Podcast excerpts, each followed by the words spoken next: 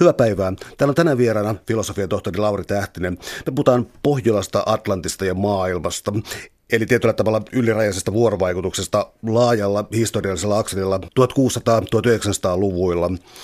Um, kun mä lähdin tätä kirjaa lukemaan, niin ehkä yksi asia niin kuin suoraan muutti mun perspektiivi, joka on se, että tuossa ihan alussa oli sellainen tota, karttaprojektio, joka laittoi sitten niin Atlantin ja minkälaista vuorovaikutusta siellä on, niin että keskipiste oli tällainen, mitä ei ole normaalissa karttaprojektiossa, että jos mä tunnustan tällaisen oman taipumukseni katsoa jotenkin naivisti maailman historiaa, niin mä katsoisin, että vanha manner, se loppuu eli tuonne Portugalin kohdalle ja sitten siinä on valtava määrä merta ja sitten siellä on Yhdysvallat jossain toisella puolella. Tämä kirja sekoitti täysin tällaisen naivin tavan lukea tuota maailman historiaa. Eli äh, lähestytte kirjan tekijät, tämä on antologia, äh, lähestytte tuota, oikeastaan siis voisi puhua niin kuin ehkä siis vuorovaikutuksen ja kaupan, ehkä kulttuurisen vaihdon, lääketieteekin, tällaisten kautta sitä, miten maailma on tässä syntynyt ja vieläpä, vieläpä Pohjolan asemaa siinä. Ja tämän alustuksen jälkeen mä niin siirrän sulle puheenvuoron, eli otetaan pikkasen metodologiaa. Jos ajattelee sitä, että historia on tutkittu vallan tai sotien kautta ja tätä kautta, niin tota, mikä teidän perspektiivi on? Lähinnä kerätä äh, erilaisia ilmiöitä – ää, ja katsoa, että mikä ehkä näiden niin kuin tunnetuimpien niin kuin valtojen ja sotien taustalla on. Että me kerättiin, meidän, meidän tarkoituksena tässä oli, että Kalle Kananoja oli tässä ää, toinen, toinen tässä taustahenkilö ää, toimittamassa minun, minun kanssani, niin me ollaan molemmat tämmöisiä Portugalin tota, Etelä-Atlantin asiantuntijoita alun perin, että se oli meidän niin, molempien, molempien väitöskirjoissa ää, tärkeässä osassa. Ja sitten se on semmoinen maailma, että siellä on hirveästi erilaista niin kuin kulttuurihistoriaa, jo siellä lääketieteen historiaa. Itse mä yritin, olen yrittänyt tuoda sinne vähän tällaista aatehistoriaa myös mukaan. Mutta tosi paljon niin kuin erilaisia semmoisia aiheita, jotka ei ehkä tule välttämättä läpi edes myöskään sanasta Atlantti että meillä on usein hyvin kapea näkemys siitä, että mikä se Atlantti on, ja se on tuossa jo, jossain ehkä niin kuin Islannista pikkasen etelää ja sitten ehkä juuri, juuri ja juuri sinne Asorin saarelle tai Portugalin, että se on sitten se Atlantti. Että sitä Atlanttia on vielä valtaosa siellä ja sitten siellä on näitä tällaisia, mainitsit sen tota, karttaprojektia, niin siinä on tämmöisiä niin kuin oikein tämmöisiä tiivi, tota, tiiviin yhteydenpidon kohteita, ja näitä on muun muassa tosiaan Karibian meri ollut his, tota, historiallisesti, ja sitten myös tuo tota, Afrikassa tota, Afrikan länsirannikko. Niin nämä, nämä me haluttiin tosiaan nostaa esiin, mutta ei se toki sitä tarkoita, etteikö Eurooppaa tai tota Pohjois-Amerikkaakin siellä myös olisi. No mitä valtoja tässä oikeastaan alkaa hahmottua 1600-luvulla? Mä viittaan siis tota, no, tavallaan, ei nyt löytöretkiin oikeastaan, mutta siis ää, maustekauppa ja tällaista asiat ja vielä siis sellainen mulle, tässä on paljon mulle yllätyksellistä, mutta siis myös siis Ruotsin käymä kauppa jo hyvin varhaisessa ajassa. Eli ää, mitä tekijöitä, valtioita tai sitten kauppa, sota niin eteenpäin oli? No siis 1500, 1400-luvulla Portugali oli lähtenyt laajentumaan ää, tuota, Afrikan länsirannikkoa äh, pitkin etelään. Ja sitten tietysti tämä kaikissa tunnetuimmat alkaa sitä noin 1492 vuoden kieppeillä nämä Espanjan löytöretket Amerikkaan, mutta Portugali on siellä viimeistään 1500 myös, myös sitten. Ja nämä kaksi ensimmäistä vuosisataa, niin siellä on tällaisia mm, tota, englantilaisia merenkävijöitä myös 1500-luvulla. On se, löytyy ranskalaiset, yrittää saada Brasiliasta jalansijaa. Kai eri, erilaisia hankkeita, mutta se on vahvasti kuitenkin sitä, että ää, Portugali matkaa sinne, matkaa itään tai Brasiliaan, reitit, verkostot tuonne Intian, ja, Intian saakka ja sieltäkin eteenpäin. Ää, Kiinaan ja nykyiseen Indonesiaan.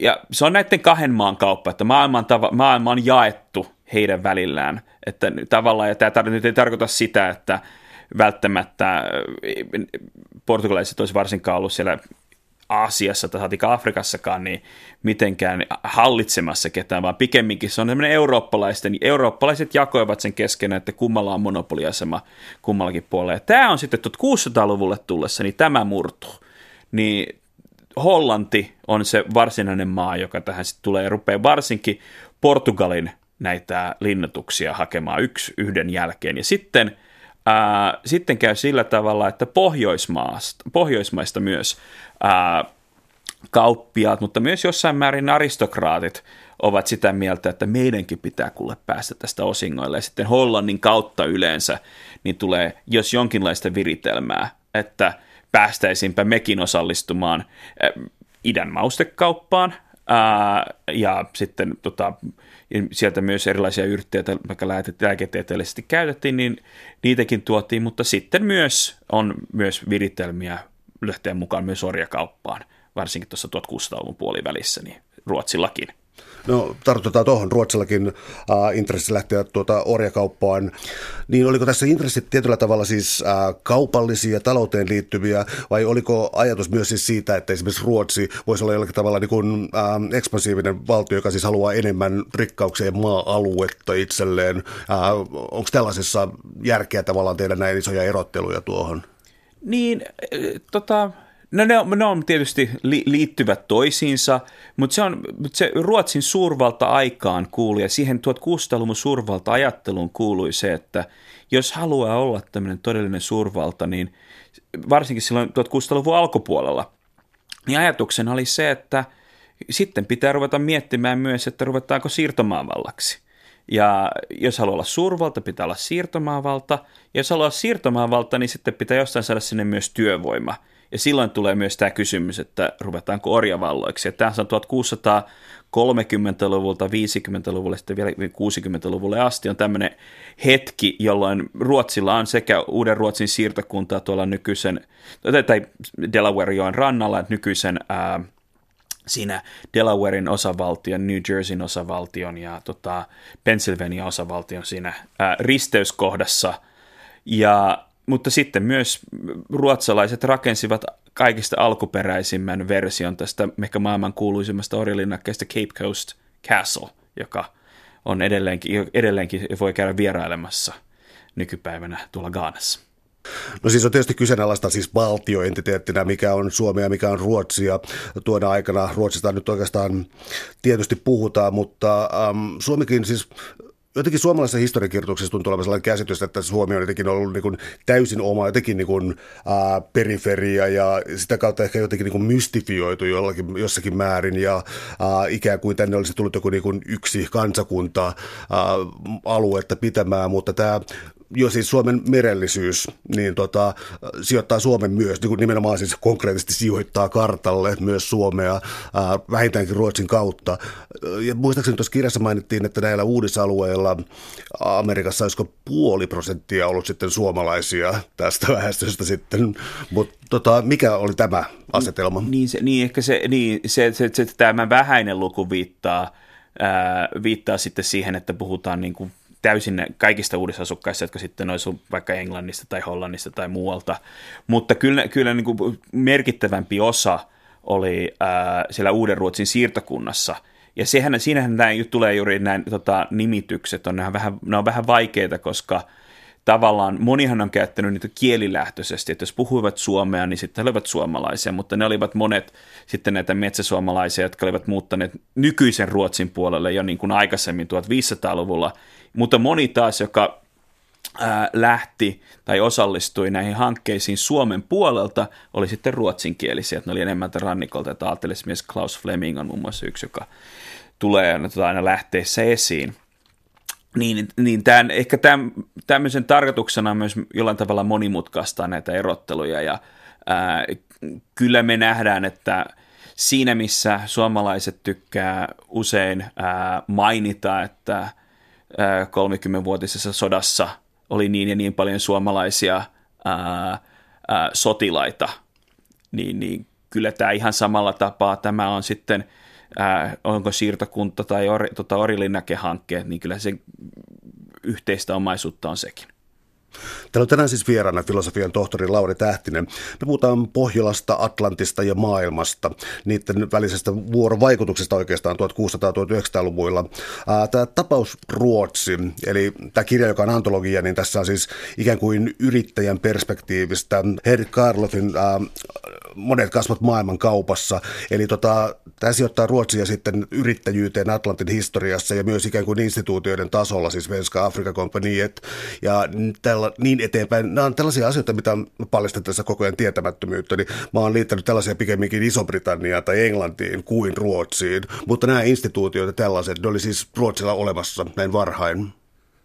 Juu, siis kyllä, siis nämä oli, nämä oli tämmöinen, jossain tuossa kirjassa käytänkin ilmaisua, että niinku, ää, matkiminen oli imartelun korkein muoto tota, uuden ajan alussa tai varhaismodernilla ajalla ja ää, se Hollantia matkittiin. Kävi vähän sitten lopulta niin, että, ää, että Englanti sitten onnistui luomaan ehkä nämä isoimmat, oli isompi maa ja niin, ja niin edespäin. Että, että ja tavallaan sitten ne 1700- ja 1800-luvun juuri tunnetut, että ollaan Intiaa, Intiaa hallitaan yrityksen kautta. Ja to, toki hollantilaisillakin tämä jatkui hyvin pitkään, mutta oli pienempiä, ää, pienempiä yrityksiä tosi, niin Tanska, Tanska, Norjalla kuin Ruotsillakin. Ja ää, nekin tosin usein kar, tota, oli Hollannin kautta. Että usein tässä kävi niin, että hollantilaisilla oli se tietotaito, että tämä Karlovki oli ää, tota, pyörinyt ympäri Lä- Länsi-Afrikkaa pitkään hollantilaisten palveluksessa, siellä Etelä-Atlantilla laajemminkin, niin, niin sitten hän pystyi tarjoamaan näitä palveluksiaan sitten myös ruotsalaisille ja tanskalaisille. Tästä tulikin sitten jossain vaiheessa jonkinmoista kärhämää, että hän yritti tarjota molemmille ja hän ei sitten enää ollut vähän tämmöistä persona non grattaa yhdessä vaiheessa myös sen takia tämä Hollannin merkitys, joka tulee läpi kirjan, niin puhutaan samalla tavallaan kapitalismin synnystä ja tällaisesta myös niin kuin keinottelevasta markkinataloudesta ja tunnetaan tulppaani mania noilta ajoilta. Eli liittyykö tämä tähän, että Hollannissa oli tietyllä tavalla suotuisat suhteet markkinatalouden syntymiselle ja siksi tämä valta-asema, vaikka se ei ehkä kartalla niin suurelta näytäkään?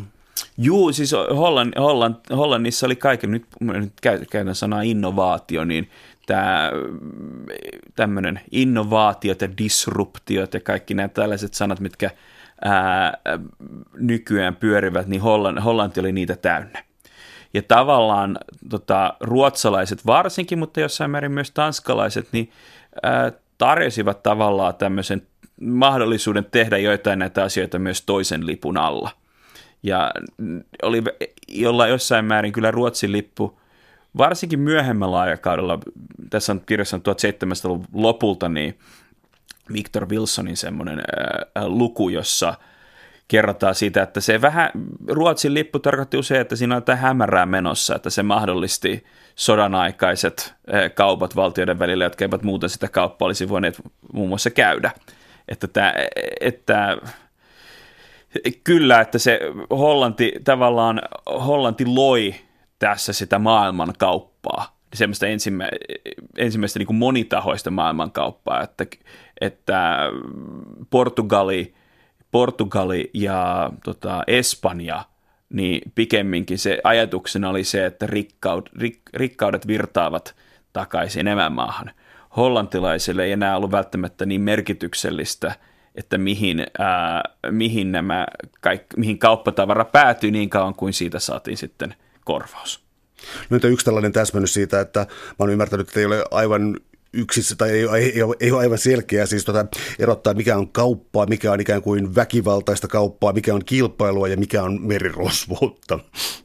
Juu, tämähän on varsinkin, tästähän espanjalaiset syyttivät paljon englantilaisia, oli se, että äh, Francis Drake oli Francis Drake silloin, kun hän merirosvosi, mutta silloin kun, sitten kun hän rosvosi oikealta, niin hänestä, hänestä tuli sitten Sir Francis Drake, että siitä voitiin aateloida siitä, jos sattuu osumaan oikean laivaan. Että, tämä, että tämähän on semmoinen, mutta se, se tavallaan myös perustuu sitten siihen ajatukseen, että jossain on ollut semmoinen keskusvalta Euroopassa, onko sitten ollut Paavin istuin, jolla on ollut mahdollisuus jakaa tätä monopoliasemaa ympäri maailmaa, että tämä rannikko tässä kuuluu sitten tälle eurooppalaiselle kuninkaalle ja hänen kauppiailleen.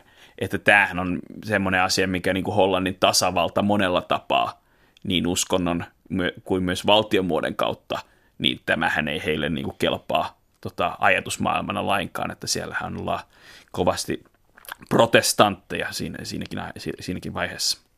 Keskitytäänkö vähän aikaa tähän tota, Atlantiseen Ruotsiin, äh, eli tota, Ruotsin suurvalta-asema ja sitten tota, äh, vaikea kysymys, siis 30-vuotinen sota ja miten se vaikutti Ruotsin asemaan maailmankartalla. Mitäs, mikä, onko tämä hyvä lähtökohta? Mm-hmm.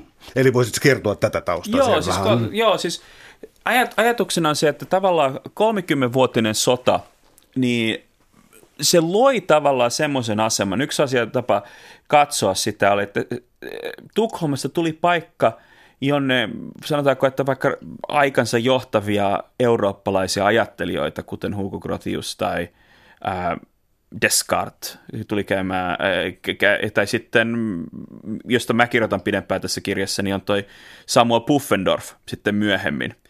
Niin, niin tuli semmoinen paikka, että tänne Tukholmaan kuului tulla – ja sen asioita ymmärtää, että Tukholman valtiota, vähintäänkin Tukholman valtiota palvella. Että ää, ää, se oli niin kuin merkittävä kysymys, että tavallaan siinä vaiheessa, kun on semmoinen valta, kun Ruotsi alkaa 1630-luvulla olemaan, niin sitten joutuu miettimään näitä kysymyksiä, että missä kaikkialla maailmassa me oikein ollaan mukana.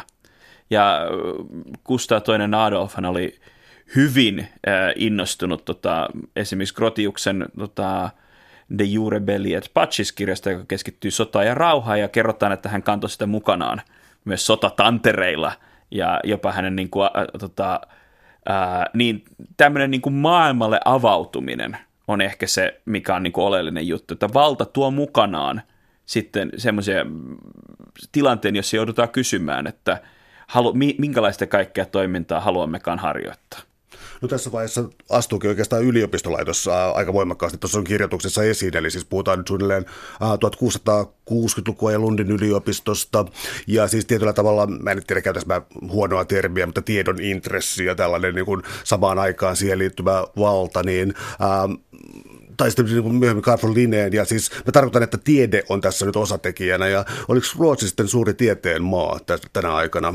Sitten kasvatettiin. Se Puffendorf oli aivan aikanaan kärkinimiä, että tämä Lundin, Lundin yliopistohan, niin äh, se oli, sen teki mahdolliseksi se, että Ruotsi oli vallottanut Skånea äh, Tanskalta, ja, ja se oli tavallaan niin kuin sementöinyt sen tavallaan sen Itämeren herruuden ja suurvaltaruotsin tilanteen. Mutta se on mielenkiintoinen kysymys tässä juuri se, että tota, tämä Grotius oli ollut huomattavasti, hän oli toiminut muun muassa hollantilaisten idänkaupan intressien ää, tota, puolesta myös ja kirjoittanut paljon aiheesta ja ollut ihan niin kuin komppanian, komppanian palveluksessakin, niin, niin hänen, hänen ruotsinsa oli vielä sellainen, jossa mietittiin kauheasti sitä, että ää, pitäisikö – ää, tai, tai ei edes pitäisikö, vai miten pitäisi lähteä Atlantin yli, yli Amerikkaan, tai mit, millä tavalla pitäisi osallistua Afrikan tota, länsirannikolla, ny, tota, rannikolla, joiden sitten opimme sen tuntemaan.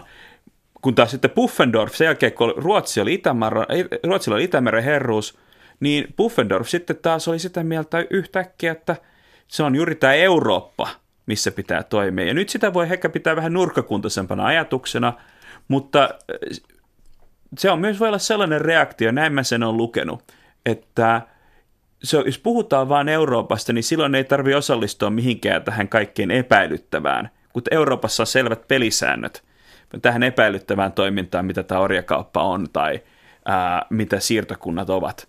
Että se on, se, se on tosiaan juuri tämä, että Ruotsia rakennetaan sillä kautta, että tänne haetaan, ää, ja mä sanon tänne aina usein, koska tämä vaikea tässä asiayhteydessä mieltää tätä eroa Itä- ja Länsimaa, Ruotsin Itä- ja Länsimaan välillä, että ää, Ruotsia rakennetaan niiden yliopistojen kautta, ja sitten tämä Linné ja Linneen tämän hänen niin kuin, tavallaan apostolit, josta sitten tota, tota, kanssatoimittajani Kalle Kananoja täällä varsinkin kirjoittaa, niin, niin he sitten ilmankin ää, tavallaan tätä, tällaisia imperiaalisia maailmanvallan rakenteita ää, käyvät ympäri maailmaa eri alueilla hyvin paljon tällaista erilaista tota, tiedonkeruhankkeita ja kauppaakin tiedosta, että mitä liittyy vaikka kasvitieteeseen ja lääketieteeseen. No siis todellinen kasvitiede ja, ja, ja tämän kaltaiset asiat, niin äh, olisiko aivan mahdotonta sijoittaa sitä, nyt mä en halua käyttää niin ikään kuin puhtaita käsitteitä, mutta valistusfilosofia kuitenkin niin 1700-luvulla. Äh, oliko tässä ikään kuin tällaista jonkinlaista mä käytän jotenkin nyt naivia erottelua, mutta siis jonkinlainen niin hyvä valistus tai, tai, tai sitten imperialismi jotenkin tai kolonialismi jossakin toisessa muodossa, nämähän ei ikinä esiin oikeastaan puhtaina, mutta olisi tässä jotain niin kuin ikään kuin valistusaatteen, ikään kuin sellaisia tuulia mukana? On, on, on, on varmasti ollut, että tässähän niin kuin, sitten 1700-luvulle tultaessa niin semmoinen ajatus, että, Ruotsia pitää, että Ruotsiin pitää haalia parhaat aivot ää, muualta, niin ei enää ole tavallaan ajankohtainen, koska sitten ollaan osana kaikkia niitä keskusteluja ja linkit ovat olemassa. Ää, ja, mutta tää, sitten tämä kysymys siitä, että mikä on niin kuin valistuksen tieteen – ja imperialismin ja maailmanvaltojen välinen kysymys, yhteys, niin sehän on, se on se klassinen tämmöinen sekä että. Ää, toki nämä rakenteet ää, niin kuin näkyvät usein siinä tieteessä, että ketkä voivat olla vaikka tietolähteitä. Että kuka on se sitten se varsinainen tiedemies ja kenellä voi olla, kenellä on niin kuin auktoriteetti sen tiedon suhteen, niin se tahtoo olla tämmöinen ää, ruotsalainen mies – sitten, eikä nämä vaikka nämä tietolähteet, joilla ilmeisesti tämä tieto on jo ollut olemassa, että se pitää tietyllä tavalla luokitella. Mutta mut, mut kyllä siinä valistuksen aikana on myös ihan oikea tällainen tavallaan, kyllä pusketaan niin kovemmin sitä varhaisempaa tota, maailmanvallan kokemusta vastaan, että siltä aikakaudelta Immanuel Kantilla on paljon sitten myöhemmin, myöhemmin niin tämmöisiä ajatuksia. Sitten Adam Smith on toinen, joka tavallaan kritisoi kovasti tätä komppanioiden maailmaa, että komppaniat on niin hurja, hurjia otuksia, jos niiden al- alaisuuteen jollain tavalla joutuu. Toisaalta häneltäkin löytyy kansainvälisen varallisuudessa sellainen hauska huomio, että Ruotsi ja Tanska on sen verran ää, pieniä maita, että jollei heillä olisi ollut tällaisia tota, valtion komppanioita, niin he eivät olisi olleet missään, että – se on tota, tämmöinen hiljainen hyväksyntä ehkä Ruotsin ja Tanskan, ymmär, ainakin ymmärrys sille, että miksi Ruotsi ja Tanska toimivat tällä tavalla, vaikka Hollannilta, Englannilta ja muilta ei semmoista haluaisi nähdäkään. No otetaanko vähän samaa kysymystä siis valistuksesta muuta toisinpäin, ikään kuin varjopuolelta katsoen. Eli, eli mä tavoittelen sellaista kysymystä, että äh, kuinka paljon on tehty melkein kirjaimellisesti valkopesua sitten siinä, että millä tavalla mihin on osallistuttu ja mikä on katsottu niin kuin omaksi kansalliseksi identiteetiksi. Ja siis äh, onks, onks, onko suuria peitetarinoita tai tällaisia historiaa, mä puhun nyt oikeastaan meistä, eli siis Ruotsin, mm-hmm. Suomesta, niin tota, äh, onko ikään kuin ikään kuin historiallisia valheita tai, tai tällaista valkopesua, joka on haluttukin unohtaa? Tässä joku vuosi takaperin tämmöinen tutkija kuin tuota Susan Buckmores äh, kertoi, että te, teki tämmöisen havainnon, että Hegel oli samanaikaisesti kirjoittanut äh, 1800-luvun alkuvuosina niin, niin, äh, hänen näkemystä siitä, että minkälaista minkäla, minkälainen tämmöinen orjan asenne elämään ja mikä on sitten tota, omistajan tai hallitsijan asenne elämään. Ja käytti näitä täysin abstrakteina tota, käsitteinä. Samanaikaisesti me tiedämme, että Hegel oli, äh, Hegel sanoi, että hän luki lehteä niin kuin ra- vapaasti mukaillen, tota, tätä vapaasti äh, mukaillen häntä, niin luki lehteä niin kuin raamattua. Että aamun lehden lukeminen. Ja silloin hän oli sillä aamulla päivän lehdessä lukenut jatkuvasti Haitin ää, Haitin tota, orjakapinasta, jossa sitten tuli vallankumous. Eli tähän on täysin esimerkki siitä, että miltä näyttää se, että mitä orja tekee ja ha, mitä hallitsija tekee. Mutta tätä hän ei ikinä sano suoraan, että tästä on kysymys. Tässä on vähän jotain samanlaista, mitä mä ehkä tässä niin kuin, Ruotsin kohdalla näen, että vuonna 1658 nämä jo mainitun Karloffin toiminnat siellä länsirannikolla, niin ne on aiheuttaa, äh, ovat mukana aiheuttamassa sotaa Ruotsin ja Tanskan välillä. Ja silloin aikanaan tämmöinenkin henkilö, joka Puffendorf, joka halusi vältellä e- ei-eurooppalaisia aiheita, niin hänen oli pakko ottaa tämän mukaan, koska tämä oli tosiasia, hän, miten hän näki, että siellä tota, Afrikan, Afrikan ähm, näiden maiden Afrikka-suhteissa on ollut tämmöinen tota, tulehduspiste, kipukohta, ja se on aiheuttanut sitten sodan Pohjolassa. Tämä on semmoinen, mikä vähän sitten kat, tämä, suorastaan katoaa kansallisesta historiankirjoituksesta. Ää, tätä ei niin nähdä ehkä olennaisena, ja se ei kuulu tämä tämmöinen Pohjolan ulkopuolinen historia sitten enää Pohjolan historiaan. Ja mikä on kummallista, koska se tässä tapauksessa, aikaisemmin puhuttiin tuosta, että miten, ää, onko historia sotia tai tällaista, niin tässä tapauksessa se vaikuttaa suoraan siihen, että ruotsalaiset tota, hyökkää vaikka että Kööpenhaminaa. Ihan tämmöisten perinteisimpään sotaa, perintään tai perinteisimpään niin kuin, hi, tota, historian kirjoitukseen. Niin si, siinä, siinä, siinä, on, siinä on jotain outoa ja sitten se ehkä niin kuin, tavallaan pakottaa semmoisenkin henkilön, jotka, jotka me ollaan, jotka tällaista globaalihistoriaa tai maailmanhistoriaa haluaa kirjoittaa, niin miettimään sitä, että jos tämmöinen henkilö kuin Puffendorf näki, että miten vaarallista tavallaan niin kuin maailmanhistorian kirjoittaminen on, niin minkä takia me nyt sitä tehdään, että se on, että se, se on, että se ei ole niin kuin, että sitä ei ole, ää, siinä, siinä tulee aina kaikenlaisia sikoja säkeissä. Täällä on tänään siis vieraana filosofia tohtori Lauri Tähtinen. Me puhutaan Pohjolasta, Atlantista ja maailmasta, eli ylirajaisesta vuorovaikutuksesta ää, tällä, tällä laajalla alueella 1600-1900-luvulla, myös laajalla aikajänteellä. En ole tämän alan historian tutkija, mutta tulee kuitenkin aika selkeäksi tuossa jo alun tavallaan teoreettisessa johdannossa tai tällaisessa katsausmaisessa johdannossa se, että tämä tulee multa vähän tajunnan virtana tällaiset käsitteet, mutta ikään kuin kreolisaatio, joka tulee täällä sitten jonkinlainen hybridi, siis erilaiset tällaiset ikään kuin sekoittuneet kulttuuriset tai mitkä tahansa asiat, jotka on ehkä haluttu nähdä jotenkin ikään kuin puhtaampana. Ja nyt mä teen aikamoisen kärjistyksen, mutta mä olin lukevina sellaisen tulkinnan siis siitä, että, että protestanttinen uskonto saattoi aiheuttaa erilaista suhdetta ikään kuin natiiviväestöön kuin taas katolinen. Ja se, siis sen suhteen, eli mitä hirvittävää sanaa mä voisin käyttää, siis jotenkin sekarotuisuutta tai jotain. Eli oliko jokinlainen protestanttinen vaaliminen valkoisuudesta vai äh, tämän kärjestyksen? Mä otin tämän niin kuin joltain sivulta takaraivoon, niin jäi. Juu, mm. siis kyllä, sanotaanko, siinä jonkin, jossain määrin tämä on näin, ja jossain määrin kysymys on ehkä ne aikaperspektiivistä, että e, kyllähän englantilaiset, kun ne Virginiaan lähtee ihan 1600-luvun alussa, niin aika ne ukkoporukalla he, he siellä ovat, ja, se, ja sillä on sitten sellaiset vaikutukset kuin voi kuvitella. Uh, mutta sitten toisaalta aika pikaisesti englantilaisten – protestanttien ää, siirtokunnat tota, Amerikan itärannikolla, niin ne tahtovat olla, että sinne lähtee sekä miehiä että naisia ja ihan perheitä. Niin kyllä, kyllä siinä joku, tä, joku liittyy tämmöiseen tiettyyn puritaanien ää, tota, yhteiskuntakäsitykseen, jonka, jonka mukaan jotain tapahtuu. Että ainakin se on erikoistapaus.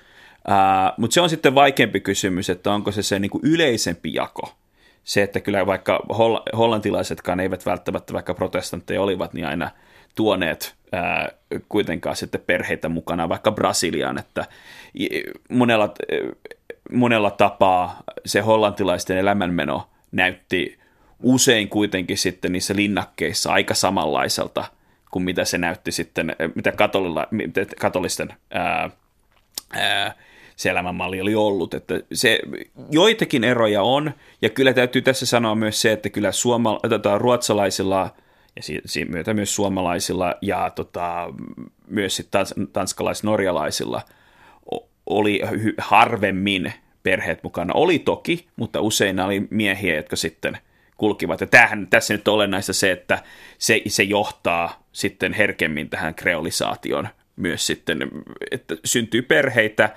ää, perheitä, joissa, ää, joissa on eri, eri lähtökohdista ja kulttuureista olevia henkilöitä vanhempina.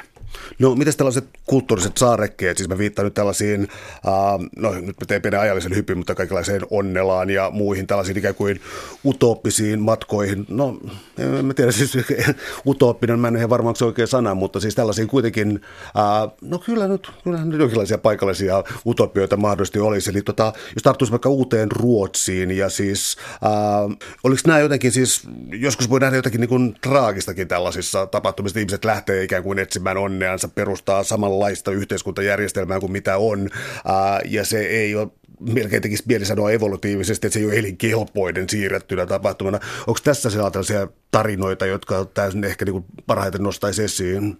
Niin, siinä on, ehkä, siinä on ehkä semmoinen, ensimmäinen tulee mieleen tuossa, että ne yhteiskuntaluokat, mitkä moni toivoi, säädyt varsin, siihen aikaan varsinkin Uuden Ruotsin kohdalla, niin, niin toivoi jättävän sen jälkeen, niin ne aika, aika pikaisesti usein sitten muodostuvat myös siellä, tulee selväksi, että mistä on lähdetty, niin myös siellä uudessa maailmassa, että siellä on pari semmoista tarinaa on, ja yksi, yksi semmoinen kuuluisa on, jossa semmoinen sopimuspalvelija, ruotsalainen tota, tai su- suomalaisena pidettykin ää, ruotsalainen sopimuspalvelija, niin ää, nostattaa kapinan, ää, kapinan, tämä on siinä vaiheessa, kun uudesta Ruotsista tuli uutta Hollantia, oli sitä mieltä, että se pitäisi palauttaa uudeksi Ruotsiksi. Siellä on toinen, ja sitten siinä hänelle ei käy lopulta hyvin, mutta sitten ää, to, toinen, yksi mielenkiintoinen tapaus on sitten ää, ää, tuommoinen ää, on, on tämmöinen suomalainen tota, intiani, ää,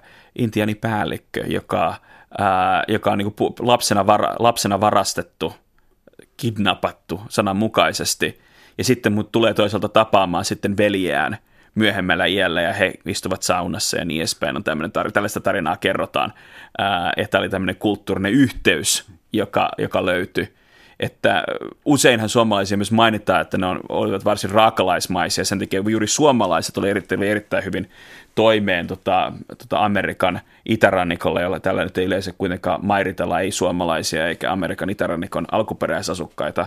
Mutta tämä on yksi tarina. Sitten yksi sellainen, mistä tulee ehkä ne yhteiskuntaluokat läpi, ää, tai sää, sääty, säätyerot on sitten se, että ää, tavallaan että ensimmäiset, nämä su, ensimmäiset suomalaiset noidat, jotka täällä, ää, jolta vietiin maat ja mannut ää, sen takia, että heitä epäiltiin noituudesta ja, he olivat, ja, niin, ja ne päättyi nämä ää, maat sitten tota, kuvernööri hänen perheelle. Että tä, tämmöisiä tapauksia niin tulee, tulee kyllä vastaan. Että siellä on mielenkiintoisia niin ihmiskohtaloita kyllä, että ää, että et, toi, mitä tähän tulee tämä utopiamaailmaan sitten myöhemmin, niin, niin kyllähän, kyllähän siinä laajemmin ilmiönä on semmoinen, että siinä on yritetty, ää, siinä on paljon tämmöistä niin kuin enemmän 1800-luvun yhteiskunta-ajattelua sitten taustalla, että mil, minkälaisia pienyhteisöjä sitä pystyykään luomaan, ää, mutta siinä on my, mutta sitten tavallaan tämä kokemus, että tätähän on yritetty ennenkin. Nyt me tehdään se kunnolla, koska meillä on koko tämä 1800-luvun moraalifilosofia tukenamme. No entä sellainen amoraalinen seikka, palataan hetkeksi aikaa orjakauppaan, eli äh, tavallaan siis mikä tekee orjakaupasta hyväksyttävää? Äh, nyt mä taas sitten tällaisen niin kuin epämääräisen hahmotelman tässä, mutta jos orjakauppa oli ikään kuin siis sanotaan vaikka raakalaisuutta joskus aiemmin, niin tässä historian saatossa alkoi myös tulla ikään kuin tieteellistä rasismia, joka sitten oikeuttaa tätä. Äh, oliko sillä voimakas merkitys tähän kauppaan? Sanotaan, että siis mustaan ihonväriin liittyy jonkinlaisia ennakkoluuloja ja näkemyksiä, ihan raamatullisia sellaisia, ja ne tulee läpi, vaikka jos Portugali tätä kauppaa aloittaa, niin ne on siellä aina välillä. Mutta se ei ole tavallaan kuitenkaan se, me tunnetaan se kaikista parhaiten, koska se oli se viimeinen. Se oli se viimeinen perustelu, jos lukee 1800-luvun alun tota, Amerikan etelän ää, tota, val- valkoista omistajaluokkaa, heidän näkemyksiä maailmasta, tai, ää, tai sitten ää, va- vaikka Brasiliassa vielä vielä myöhemmin oli, laillinen oli 1888 asti, niin, niin se on se viimeinen perustelu. Se on siinä vaiheessa, kun kaikki muut perustelut on menetetty. Tätä aikaisempi oli se, että on niin tämmöinen aristotelaisia luonnonoria, jotka eivät kelpaa mihinkään muuhun, että eivät ole ihmisiä. Tämä todettiin hyvin nopeasti uudessa maailmassa, että eihän tämä voi olla mikään syy, koska nämä on ihmisiä. Ja ensinnäkin se, että jos, niitä, jos, ne, jos heillä ei ole sielua ja järkeä, he eivät voi kääntyä kristinuskoon. Sitten yksi tämmöinen vanha antiikin ajattelu oli se, että antiikista pohjautuva ajattelu se, että sen sijaan, että jos voitan sodan, niin sen sijaan, että tapan kaikki, niin on parempi, että orjuutan. Mutta siinä sitten uuden ajan alussa niin ajateltiin, että se sodan, josta se jo, kaikki tämä johtui, täytyy olla oikeutettu. Ja sen perustaminen vaikeaa, niin sen takia orjutta ei aina nähty orjuutta harvoin nähtiin, että tämä voisi olla hyvä syy. Se, mikä lopulta tuli, jännä semmoinen, mikä kelpasi lopulta ka- aika monelle ajattelijalle tänä aikana. Puffendorf oli vähän kriittinen tämän suhteen, mutta ei pystynyt kuitenkaan ampumaan alas, oli se ajatus siitä, että hätätilassa pitää pystyä myymään itsensä tai lapsensa orjaksi, jotta henki säilyy. Että joku, jollain, muulla on, jota, tämä, jollain muulla on vastuu sinun hengestäsi. Ja tässä on tämmöinen jännä juttu, että samanlaisella logiikalla, että henki säilyy, niin Euroopassa rakennettiin valtiovaltaa. Euroopassa sanottiin sitä, että tarvitaan yhteiskuntasopimus, että minä annan vapauttani sinulle, joten sinä johdat minua ja minä olen sinun alamainen, mutta minulla on maaplanet ja niin, niin edespäin.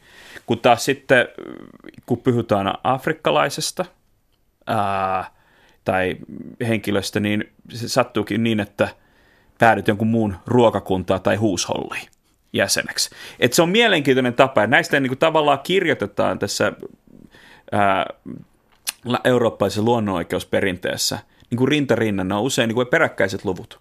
Ni, ja niiden yhteys on ehkä semmoinen, että, että miettii, että, että miten lähellä tätä tavallaan, kun nämä tämänkin alan teoreetikot kirjoittivat merkittäviä opuksia ja keskustelivat niin nämä Grotius ja Puffendorf myös Ruotsissa, niin miten lähellä tällaista keskustelua on oltu.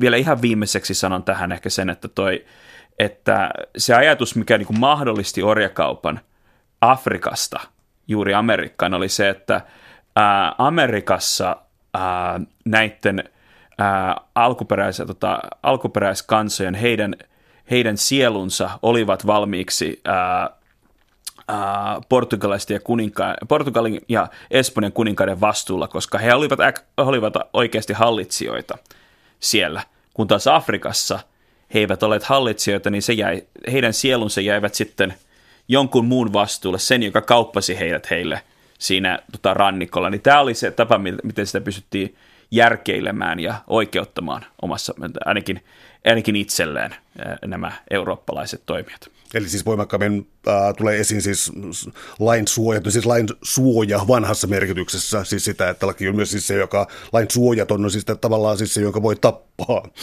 So, so, so, so, ajatus on juuri siitä, että onko tämä alue, jossa sinä voit joutua vastuuseen Portugalin tai Espanjan kuninkaalle, tai myöhemmin muiden eurooppalaisten ää, eurooppalaisten. Tosiasiassahan ei se, se lain koura sitten ei taas ylettänyt Amerikkaa, että siellä useinhan elettiin ää, elettiin ihan eri tavalla ja ei, ei, ei tota, Intianella sellaista suojaa ollut kuin, kuin vaikka Pohjolassa tai, tai edes tuolla Iberian niemimaalla, mutta ainakin periaatteen tasolla niin semmoinen ajatus, että rupeaisi harrastamaan laajamittaista orjakauppaa, sitä, ta, sitä tapahtui, mutta se, että se olisi täysin, että se harrastaa täysin puhtain paperein, ää, Amerikan alkuperäisasukkailla, niin se oli, se oli tosi vaikea ajatus. Ei, si, siinä olisi ollut, siitä olisi tullut kuninkaalta kirjatta heti.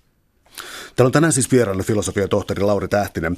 Me puhutaan yliräjäisestä vuorovaikutuksesta Pohjolassa, Atlantissa ja maailmassa laajemminkin. Tota, tuossa ihan alussa me puhuttiin tällaista käsitteistä kuin kreolisaatio ja muuta. Tota, jos tultaisiin niihin pikkasen tarkemmin, siis tässä siis mainittiin tämän ikään kuin uudisasutuksen myötä siis sen, että toisaalta lähti mm, lähinnä siis protestanttisia perheitä ja toisaalta lähti taas sitten niin kuin yksittäisiä miehiä. Ja tämähän voimakkaasti tarkoittaa sitä, että erilaiset aviokäytännöt oli täysin erilaisia.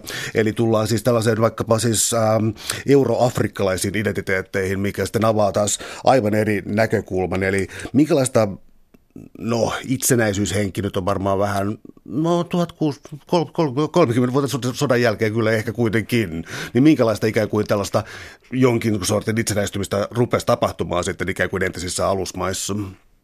Niin, siis sanotaan, että sanotaan, että Afrikan rannikolla äh, niin tavallaan se, sehän tulee se vahvin, vahvin äh, kolonisaation tota, hetkihän on se 1800-luvun loppupuolta sitten sinne 1900-luvulle.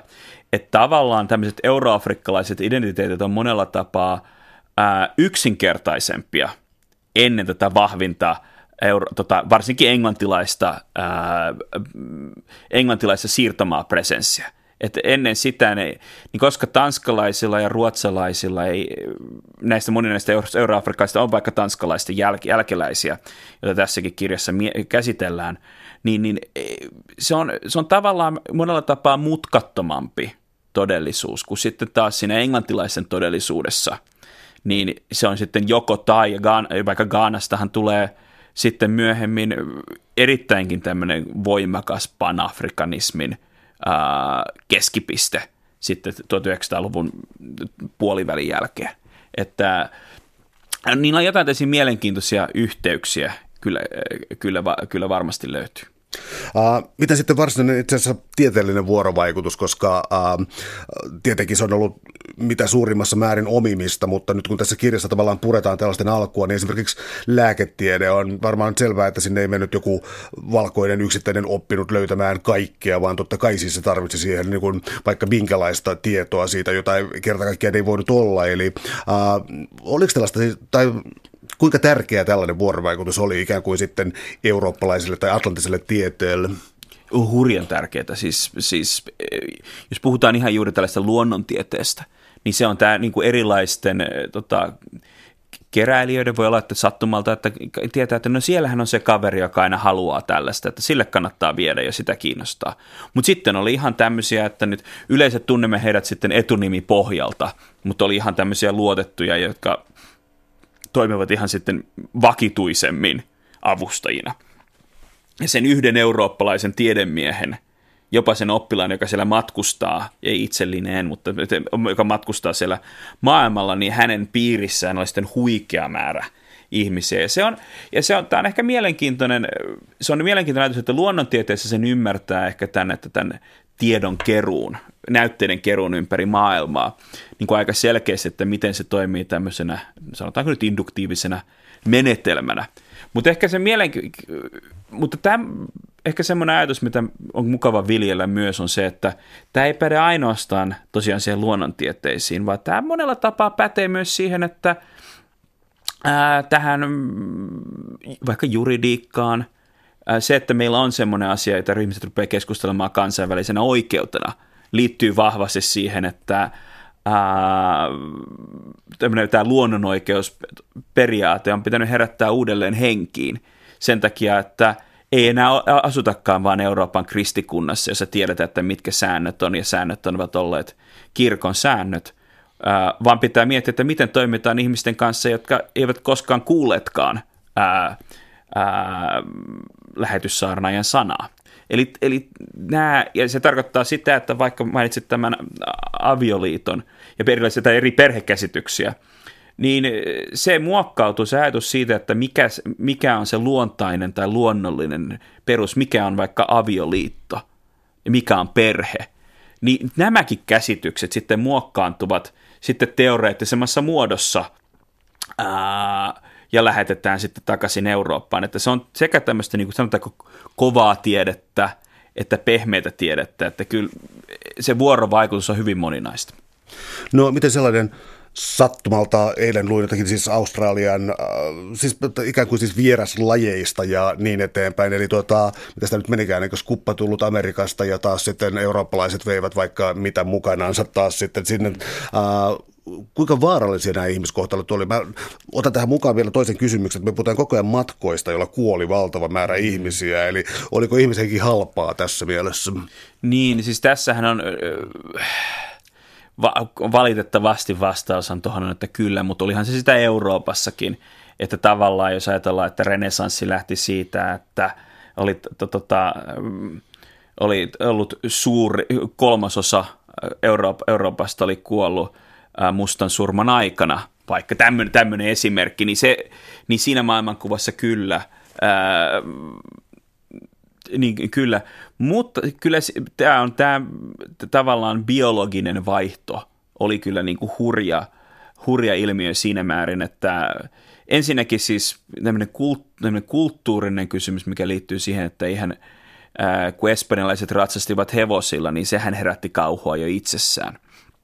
Ää, ei, ei, ei muista ollut nä, on oltu nähty.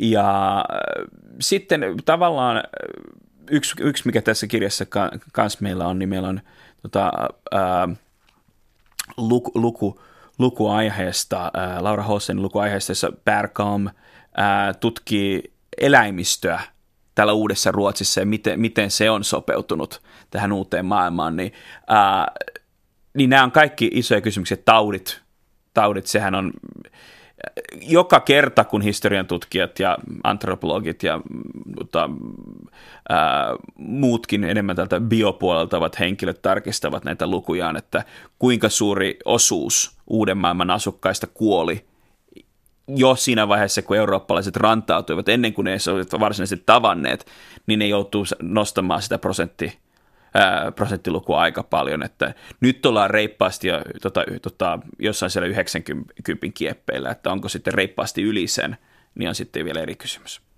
Yksi asia, mikä tässä myös tietysti on näkyvissä, on eksotiikka, ja tämä juontaa nyt mun mieleen tuohon kirjan loppupäähän, eli siis siihen, millä tavalla suhtaudutaan ikään kuin alkuperäisväestön kulttuurisiin artefakteihin tai tällainen. Ää, oliko oliko ne täysin niin henkilökohtaista tuohon aikaan, oliko niillä siihen aikaan jo tieteellistä merkitystä, vai katsottiinko, että se on arvo- tai kauppatavaraa tai tällaista, syntyykö tällaista tällaista kauppaa, joka niin kuin voitaisiin ajatella joskus 1900-luvun niin kuin ikään kuin primitivismin mielessä siis estetiikkana syntyä. Oliko tällaista, milloin sellainen alkoi kehittyä?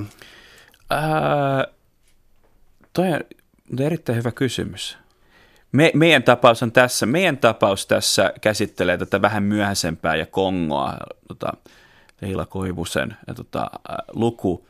Ja mutta siinä mä sanoisin, sanotaan, että siinä, siinä se henkilökohtainen suhde on se ensisijainen. Ja sittenhän se muodostaa, että eli Kongon kävijät, suomalaiset Kongon kävijät toivat mukanaan ää, erinäisiä asioita, jotka he sieltä heillä ollessa olivat keränneet.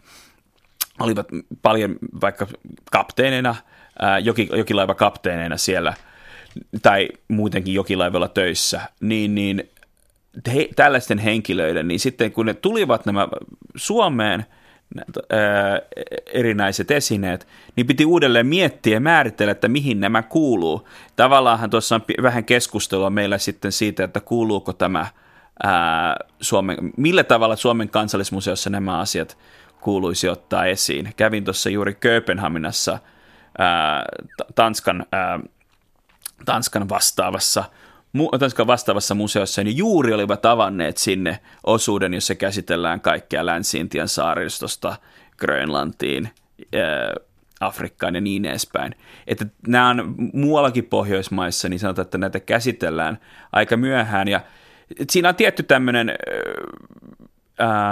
niin tämä painolasti pitää mieltää, mutta se on mielestäni myös niin hyvin tärkeä osa sitä, että mieltää, että näitä globaaleja yhteyksiä on ollut hyvin pitkään, että näillä pienillä pohjoisilla kansoilla niitä on ollut, eikä missään nimessä aloiteta minkäänlaisesta puhtaalta pöydältä, mutta, mutta niin kuin osaa, osaa niin sijoittaa ää, oman kansakuntansa tai ma, tota, tavallaan laajemman Pohjolan tälle maailmankartalle pidemmällä aikavälillä.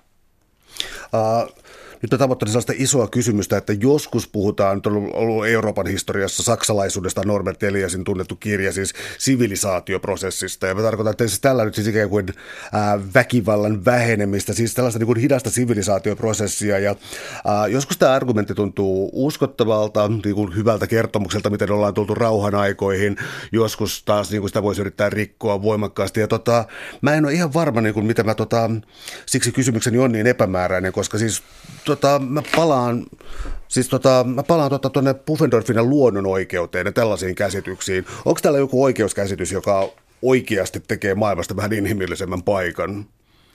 Ainakin he yrittivät jotain sellaista, että al- siitähän on hirveästi, hirveästi on väitetty siitä, että es, espanjalaiset skolastikot, jotka yhdistelivät filosofiaa ja teologiaa, aristotelaista filosofiaa ja sitten akvinalaisen teologiaa, niin, niin 1500-luvulla, että olivatko, olivatko he oikeuttamassa sitä e, tota, Espanjan läsnäoloa uudessa maailmassa, vai olivatko he sen suurimpia kriitikoita. Ja samoista henkilöistä on kirjoitettu kirjoja, joissa väitetään vähän päinvastasta. Se, mikä mä itse sitä asiaa tutkiessani on huomannut, että ehkä se kysymys, e, hyvin vaikea, varsinkin kun puhumme tässä nyt kuitenkin e, tota, pappismiehistä ja teologeista, niin oli vaikea kenenkään nähdä, ettei lähetyssaarnaajat saisivat, saisi kulkea. Ja sitten jos lähetyssaarnaajan kimppuun hyökätään, niin sittenhän sinne tulee tämä, taas tämmöinen oikeutetun väkivallan mahdollisuus. Tämä oli semmoinen yksi ää, kysymys, mikä siinä tuli, että kyllä siinä on niinku taustalla semmoinen, että kyllähän ihmiset yrittävät aina kaikki aikanaan, niin varmasti ainakin useat heistä, niin viedä sitä maailmaa jollain tavalla niin kuin ymmärrettävämpää ja sitä myös niin kuin parempaa suuntaan.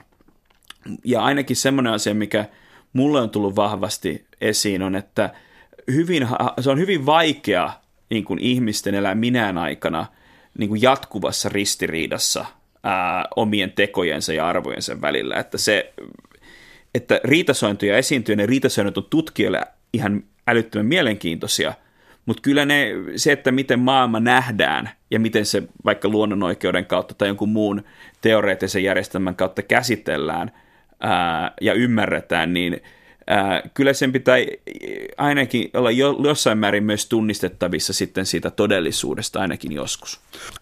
Tuohon mun mielestä jollakin tavalla kytkeytyvä kysymys on siis siitä, että nyt 1900-luvulla, myös 2000-luvulla on ollut tällaista ikään kuin tarvetta päästä pois historian taakasta. Mainitsit tässä valistusfilosofit, jotka ei, niin kuin, jossa on kertakaikkinen ikään kuin moraalinen ristiriita, jota tulisi tehdä, niin siis on ollut esimerkiksi jotakin Etelä-Afrikan siis totuuskomissioita, on, sitten Saksa on tehnyt hirvittävän määrän työtä oman menneisyytensä kanssa, äh, kolonialismi, Belgia esimerkiksi siis tota, ja sitten puheet vaikkapa siis nykypäivänä ää, afroamerikkalaisista, niin mä tarkoitan, että tällainen ikään kuin historian hyvitystyö tai historian uudelleen tutkinta tai jonkinlainen, mä en tiedä onko se anteeksi pyyntö, mutta siis jonkinlainen rekonsiliaatio, siis jotta, jossa niin kuin ikään kuin voisi tulla toimeen tämän menneisyyden kanssa. Onko Euroopalla tässä mielessä koko tässä niin kuin ikään kuin atlanttisessa kuviossa sellaista, mitä sun mielestä pitäisi käydä läpi, joka on ää, jäänyt jotenkin marginaaliin, joka, joka olisi jotenkin niin vielä hyvä nostaa esiin? Kyllä siis tämä asia, niin kuin pitkien juuri, että, että miten pitkät ne juuret on, että usein tämä suomalainen keskustelu lähtee ehkä siitä, että suomalaiset ovat lähetyssaarnaina ambomailla. Ja ehkä se, että jos ollaan ensimmäisenä sittenkin oltu ää, käymässä kauppaa, ja vaikka todellisuudessa vaikka se ruotsalainen orjakauppa jäi hyvin vähäiseksi, niin se, että sellaisia yritelmiä ollut, niin se on hyvä pitää mielessä. Siinä on erilaisia näkökulmia. Siinä on se näkökulma, että katso, ollaan kuljettu aikaisemminkin maailmalla, ei ole ihan kaupparatsuja on ollut ennenkin, mutta se myös herättää sitten kysymyksen, että minkäla- minkälaista kauppatavaraa kannattaa kuljettaa. Et siinä on vähän tämmöistä, vähän molempiin suuntiin ää, ole, ole, olevia, olevia kysymyksiä. Mitä tulee sitten tähän niin kuin isompaan kysymykseen, se, että minkälaisia assosiaatioita halutaan niin kuin vetää pikaisesti – niin tässä mainitsit Etelä-Afrikan niin, ää, ja totuuskomission, niin mä hieman aikaisemmalta aikakaudelta, niin olisiko ollut 64, kun Nelson Mandela oli siinä vaiheessa, he, siellä oli korkeimmassa oikeudessa, niin hän hän, hän nosti esiin tällaisen näkökohdan, kun hän tähän usein syydettiin, että hän teki vaikka kommunistien kanssa yhteistyötä. Niin hänellä oli tämmöinen näkökulma, että valta-asemassa on mahdollista niin kuin tavallaan valita – se, että mink, kenen, mitkä omat niin kuin, yhteydet ovat. Ja, sano, ja sitten sen täytyy voi usein olla jopa aika merkittävä, että näin pystyy tekemään, että hän sanoi siihen, että ainoastaan Hitler pitäisi Rooseveltia ja Churchillia kommunisteina sen takia, että he ovat liitossa Stalinin kanssa. Niin, niin se kertoo ehkä siitä, että miten monimutkaisia nämä kysymykset on ja miten pitää pystyä erittelemään sellaiset sanotaanko hetken liitot ja hetken mielijohteet sitten ehkä tämmöisistä niin syvemmistä ää, tota, assosiaatioista tai yhteyksistä. Suuret kiitokset keskustelusta, Lauri Tähtinen. Oli ilo.